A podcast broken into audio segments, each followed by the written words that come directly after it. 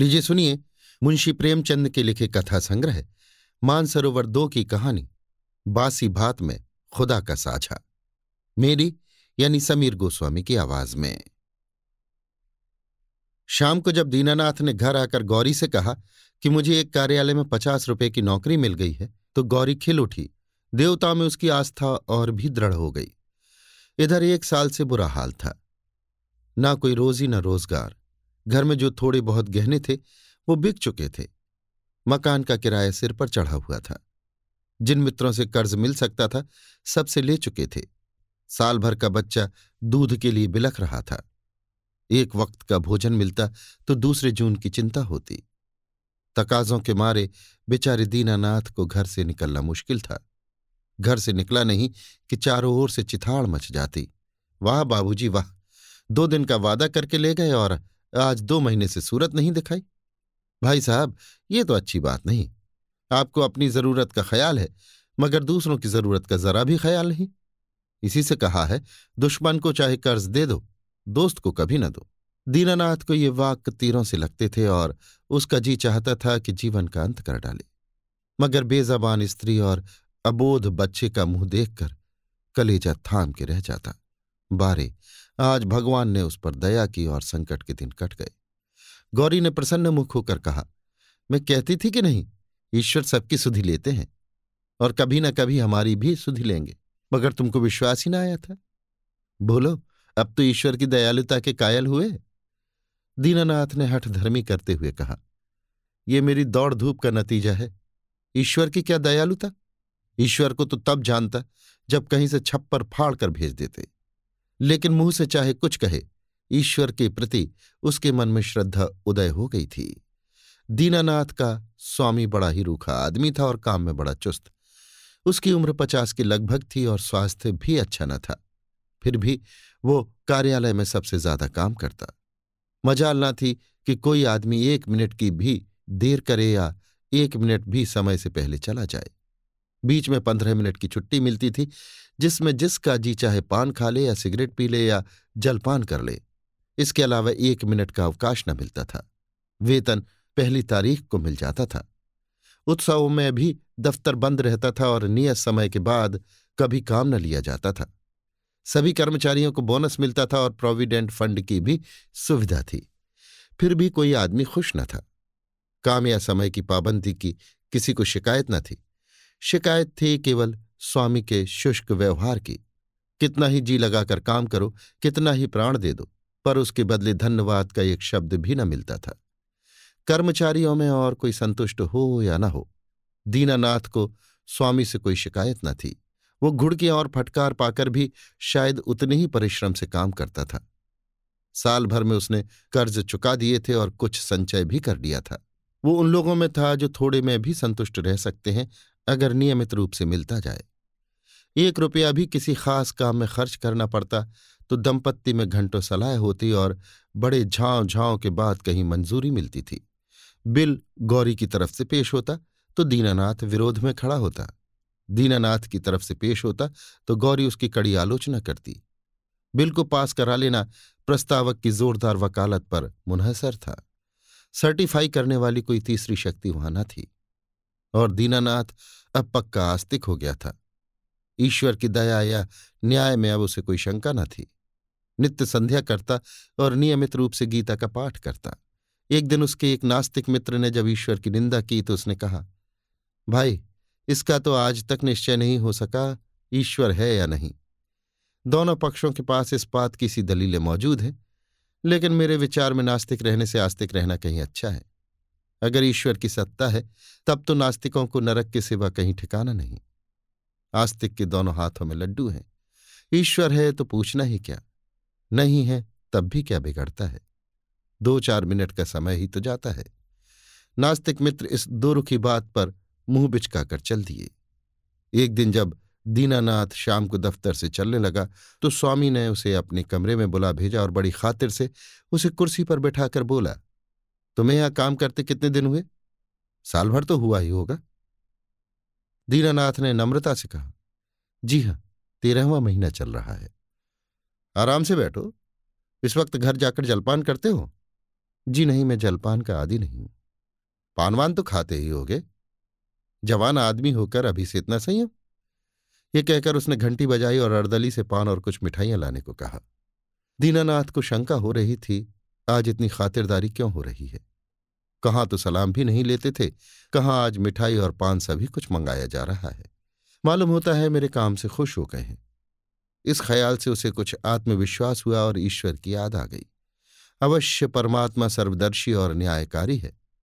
नहीं तो मुझे कौन पूछता है? अर्दली मिठाई और पान लाया।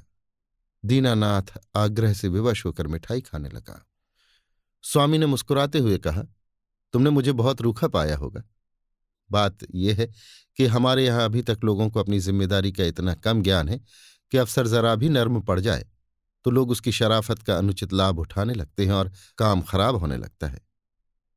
कुछ ऐसे भाग्यशाली हैं जो नौकरों से हेल मेल भी रखते हैं, उनसे हँसते बोलते भी हैं, फिर भी नौकर नहीं बिगड़ते, बल्कि और भी दिल लगाकर काम करते हैं। मुझमें वो कला नहीं है इसलिए मैं अपने आदमियों से कुछ अलग अलग रहना ही अच्छा समझता हूँ। और अब तक मुझे इस नीत से कोई हानि भी नहीं हुई, लेकिन मैं आदमियों का रंग ढंग देखता रहता हूँ और सबको परखता रहा हूँ। मैंने तुम्हारे विषय में जो मत स्थिर किया है वो ये है कि तुम वफादार हो और मैं तुम्हारे ऊपर विश्वास कर सकता हूँ। इसलिए मैं तुम्हें ज़्यादा ज़िम्मेदारी का काम देना चाहता हूँ, जहाँ तुम्हें खुद बहुत कम काम करना पड़ेगा, केवल निगरानी करनी पड़ेगी। तुम्हारे वेतन में पचास रुपए की और तरक्की हो जाएगी। मुझे विश्वास है तुमने अब तक जितनी तंदेही से काम किया है, उससे भी ज़्यादा तंदेही से आगे करोगे। दीनानाथ की आँखों में आँसू भराए और कंठ की मिठाई कुछ नमकीन हो गई। जी में आया, स्वामी के चरणों पर सिर रख दे और कहे, आपकी सेवा के लिए मेरी जान हाजिर है। आपने मेरा जो सम्मान बढ़ाया है, मैं उसे निभाने में कोई कसर न उठा रखूँगा। लेकिन स्वर काँप रहा था और वो केवल कृतज्ञता भरी आँखों से देख कर रह गया। सेठ जी ने एक मोटा सा लेजर निकालते हुए कहा मैं एक ऐसे काम में तुम्हारी मदद चाहता हूँ, जिस पर इस कार्यालय का सारा भविष्य टिका हुआ है। इतने आदमियों में मैंने केवल तुम्ही को विश्वास योग्य समझा है, और मुझे आशा है कि तुम मुझे निराश न करोगे। ये पिछले साल का लेजर है और इसमें कुछ ऐसी रकमें दर्ज हो गई हैं, जिनके अनुसार कंपनी को कई हज़ार लाभ होता है। लेकिन तुम जानते हो, हम कई महीनों से घाटे पर काम कर रहे हैं। जिस क्लर्क ने ये लेजर लिखा था, उसकी लिखावट तुम्हारी लिखावट से बिल्कुल मिलती है। अगर दोनों लिखावटें आमने सामने रख दी जाएँ तो किसी विशेषज्ञ को भी उनमें भेद करना कठिन हो जाएगा। मैं चाहता हूँ तुम लेजर में एक पृष्ठ फिर से लिखकर जोड़ दो और उसी नंबर का पृष्ठ उसमें से निकाल लो। मैंने पृष्ठ का नंबर छपवा लिया है, एक दफ्तरी भी ठीक कर लिया है, जो रात भर में लेजर की जिल्दबंदी कर देगा। किसी को पता तक न चलेगा।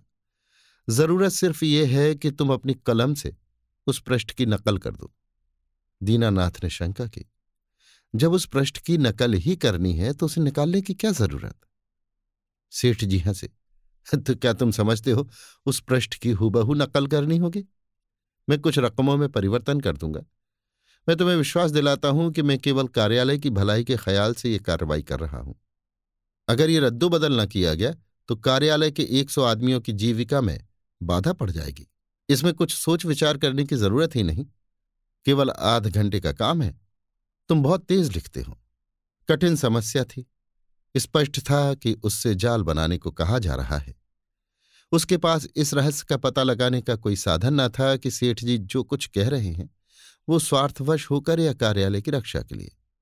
लेकिन किसी दशा में भी है, ये जाल, घोर जाल। क्या वो अपनी आत्मा की हत्या करेगा? नहीं, किसी तरह नहीं। उसने डरते डरते कहा मुझे आप क्षमा करें। मैं ये काम न कर सकूँगा। सेठ जी ने उसी अविचलित मुस्कान के साथ पूछा, क्यों? इसलिए कि यह सरासर जाल है। जाल किसे कहते हैं? किसी हिसाब में उलटफेर करना जाल है। लेकिन उस उलटफेर से एक सौ आदमियों की जीविका बनी रहे। तो इस दशा में भी वो जाल है? कंपनी की असली हालत कुछ और है, कागज़ी हालत कुछ और। अगर ये तब्दीली ना की गई तो तुरंत कई हज़ार रुपए नफे के देने पड़ जाएँगे और नतीजा ये होगा कि कंपनी का दिवाला निकल जाएगा और सारे आदमी को घर बैठना पड़ेगा। मैं नहीं चाहता कि थोड़े से मालदार हिस्सेदारों के लिए इतने गरीबों का खून किया जाए। परोपकार के लिए कुछ जाल भी करना पड़े तो वो आत्मा की हत्या नहीं है। दीनानाथ को कोई जवाब न सूझा। अगर सेठ जी का कहना सच है और इस जाल से सौ आदमियों की रोजी बनी रहे तो वास्तव में वो जाल नहीं। कठोर कर्तव्य है। अगर आत्मा की हत्या होती भी हो तो सौ आदमियों की रक्षा के लिए उसकी परवाह न करनी चाहिए। लेकिन नैतिक समाधान हो जाने पर अपनी रक्षा का विचार आया। बोला, लेकिन कहीं मामला खुल गया तो मैं मिट जाऊँगा। चौदह साल के लिए काली पानी भेज दिया जाऊँगा। सेठ जी ने ज़ोर से कह कहा मारा अगर मामला खुल गया तो तुम ना फंसोगे, मैं फंसूँगा। तुम साफ़ इनकार कर सकते हो। लिखावट तो पकड़ी जाएगी। पता ही कैसे चलेगा कि कौन पृष्ठ बदला गया। लिखावट तो एक सी है। दीनानाथ परास्त हो गया। उसी वक्त उस पृष्ठ की नकल करने लगा। फिर भी दीनानाथ के मन में चोर पैदा हुआ था। गौरी से इस विषय में वो एक शब्द भी न कह सका। एक महीने के बाद उसकी तरक्की हुई। सौ रुपये मिलने लगे। दो सौ बोनस के भी मिले। ये सब कुछ था। घर में खुशहाली के चिन्ह नज़र आने लगे। लेकिन दीनानाथ का अपराधी मन एक बोझ से दबा रहता था। जिन दलीलों से सेठ जी ने उसकी ज़ुबान बंद कर दी थी, उन दलीलों से गौरी को संतुष्ट कर सकने का उसे विश्वास न था। उसकी ईश्वर निष्ठा उसे सदैव डराती रहती थी। इस अपराध का कोई भयंकर दंड अवश्य मिलेगा। किसी प्राश्चित किसी अनुष्ठान से उसे रोकना असंभव है। अभी न मिले, साल दो साल न मिले, दस पाँच साल न मिले, पर जितनी ही देर में मिलेगा, उतना ही भयंकर होगा। मूलधन ब्याज के साथ बढ़ता जाएगा। वो अक्सर पछताता, मैं क्यों सेठ जी के प्रलोभन में आ गया? कार्यालय टूटता या रहता? मेरी बला से।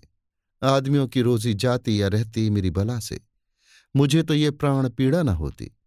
लेकिन अब तो जो कुछ होना था हो चुका, और दंड अवश्य मिलेगा। इस शंका ने उसके जीवन का उत्साह, आनंद और माधुर्य सब कुछ हर लिया। मलेरिया फैला हुआ था। बच्चे को ज्वर आया। दीनानाथ के प्राण नहों में समा गए। दंड का विधान आ पहुँचा। कहाँ जाए, क्या करे, जैसे बुद्धि भ्रष्ट हो गई। गौरी ने कहा, जाकर कोई दवा लाओ या किसी डॉक्टर को दिखा दो। तीन दिन तो हो गए।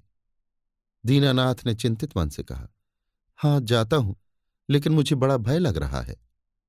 भय की कौन सी बात है? बेबात की बात मुँह से निकालते हो। आजकल किसे ज्वर नहीं आता? ईश्वर इतना निर्दयी क्यों है? ईश्वर निर्दयी है पापियों के लिए। हमने किसका क्या हर लिया है? ईश्वर पापियों को कभी क्षमा नहीं करता? पापियों को दंड न मिले तो संसार में अनर्थ हो जाए। लेकिन आदमी ऐसे काम भी तो करता है जो एक दृष्टि से पाप हो सकते हैं, दूसरी दृष्टि से पुण्य। मैं नहीं समझी। मान लो मेरे झूठ बोलने से किसी की जान बचती हो तो क्या वो पाप है? मैं तो समझती हूँ ऐसा झूठ पुण्य है। तो जिस पाप से मनुष्य का कल्याण हो, वो पुण्य है। और क्या? दीनानाथ की अमंगल शंका थोड़ी देर के लिए दूर हो गई। डॉक्टर को बुला लाया इलाज शुरू हो गया। बालक एक सप्ताह में चंगा हो गया, मगर थोड़े दिन बाद वो खुद बीमार पड़ा। वो अवश्य ही ईश्वरीय दंड है और वो बच नहीं सकता। साधारण मलेरिया ज्वर था, पर दीनानाथ की दंड कल्पना ने उसे सन्निपात का रूप दे दिया। ज्वर में नशे की हालत की तरह यों भी कल्पना शक्ति तीव्र हो जाती है। पहले केवल मनोगत शंका थी, वो भीषण सत्य बन गई। कल्पना ने यमदूत रच डाली, उनकी भाले और गदाएँ रच डाली। नरक का अग्निकुंड दहका दिया। डॉक्टर की एक घूंट दवा एक हज़ार मन की गदा की आवाज़ और आग के उबलते हुए समुद्र के दाह पर क्या असर करती? दीनानाथ मिथ्यावादी न था। पुराणों की रहस्यमय कल्पनाओं में उसे विश्वास न था। नहीं, वो बुद्धिवादी था और ईश्वर में भी तभी उसे विश्वास आया जब उसकी तर्क बुद्धि कायल हो गई। लेकिन ईश्वर के साथ उसकी दया भी आई। उसका दंड भी आया। दया ने उसे रोजी दी, मान दिया। ईश्वर की दया न होती तो शायद वो भूखों मर जाता। लेकिन भूखों मरना अग्निकुंड में ढकेल दिए जाने से कहीं सरल था, खेल था। दंड भावना जन्म जन्मांतरों के संस्कार से ऐसी बद्धमूल हो गई थी। मानो उसकी बुद्धि का, उसकी आत्मा का एक अंग हो गई हो। उसका तर्कवाद और बुद्धिवाद इन मनवंतरों के जमे हुए संस्कार पर समुद्र की ऊँची लहरों की भांति आता था। पर एक क्षण में उन्हें जलमग्न करके फिर लौट जाता था और वो पर्वत ज्यों का त्यों अचल खड़ा रह जाता था। ज़िंदगी बाकी थी, बच गया। ताकत आते ही दफ्तर जाने लगा। एक दिन गौरी बोली, जिन दिनों तुम बीमार थे और एक दिन तुम्हारी हालत बहुत नाजुक हो गई थी तो मैंने भगवान से कहा था कि ये अच्छे हो जाएँगे तो पचास ब्राह्मणों को भोजन कराऊँगी। दूसरे ही दिन से तुम्हारी हालत सुधरने लगी। ईश्वर ने मेरी विनती सुन ली। उसकी दया न होती तो मुझे कहीं मांगे भीख न मिलती। आज बाज़ार से सामान ले आओ तो मनौती पूरी कर लो। पचास ब्राह्मण नेते जाएँगे तो सौ अवश्य आएँगे। पचास कंगले भी समझ लो, और मित्रों में बीस पच्चीस निकल ही आएँगे। दो सौ आदमियों का डॉल है, मैं सामग्रियों की सूची लिख देती हूँ। दीनानाथ ने माथा से कुड़कर कहा, तुम समझती हो मैं भगवान की दया से अच्छा हुआ? और कैसे अच्छे हुए? अच्छा हुआ इसलिए कि ज़िंदगी बाकी थी। ऐसी बातें न करो, मनौती पूरी करनी होगी। कभी नहीं, मैं भगवान को दयालु नहीं समझता। और क्या भगवान निर्दयी है? उनसे बड़ा निर्दयी कोई संसार में ना होगा, जो अपने रचे हुए खिलौनों को उनकी भूलों और बेवकूफियों की सजा अग्निकुंड में ढकेल कर दे, वो भगवान दयालु नहीं हो सकता। भगवान जितना दयालु है, उससे असंख्य गुना निर्दयी है। और ऐसे भगवान की कल्पना से मुझे घृणा होती है। प्रेम सबसे बड़ी शक्ति कही गई है। विचारवानों ने प्रेम को ही जीवन की और संसार की सबसे बड़ी विभूति माना है। व्यवहार में न सही, आदर्श में प्रेम ही हमारे जीवन का सत्य है। मगर तुम्हारा ईश्वर दंड भय से सृष्टि का संचालन करता है। फिर उसमें और मनुष्य में क्या फ़र्क हुआ? ऐसे ईश्वर की उपासना मैं नहीं करना चाहता, नहीं कर सकता। जो मोटे हैं, उनके लिए ईश्वर दयालु होगा क्योंकि वे दुनिया को लूटते हैं। हम जैसों को तो ईश्वर की दया कहीं नज़र नहीं आती। हाँ भय पग पग पर खड़ा घूरा करता है। ये मत करो, नहीं तो ईश्वर दंड देगा, वो मत करो, नहीं तो ईश्वर दंड देगा। प्रेम से शासन करना मानवता है, आतंक से शासन करना बर्बरता है। आतंकवादी ईश्वर से तो ईश्वर का ना रहना ही अच्छा है। उसे हृदय से निकालकर मैं उसकी दया और दंड दोनों से मुक्त हो जाना चाहता हूँ। एक कठोर दंड बरसों के प्रेम को मिट्टी में मिला देता है। मैं तुम्हारे ऊपर बराबर जान देता रहता हूँ, लेकिन किसी दिन डंडा लेकर पीट चलूँ। तो तुम मेरी सूरत न देखोगी। ऐसे आतंकमय, दंडमय जीवन के लिए मैं ईश्वर का एहसान नहीं लेना चाहता। बासी भात में खुदा के साझे की ज़रूरत नहीं। अगर तुमने ओझ भोज पर ज़ोर दिया तो मैं जहर खा लूँगा। गौरी उसके मुँह की ओर भयातुर नेत्रों से ताकती रह गई। अभी आप सुन रहे थे मुंशी प्रेमचंद के लिखे कथा संग्रह, मानसरोवर दो की कहानी, बासी भात में खुदा का साझा। मेरी यानी समीर गोस्वामी की आवाज़ में।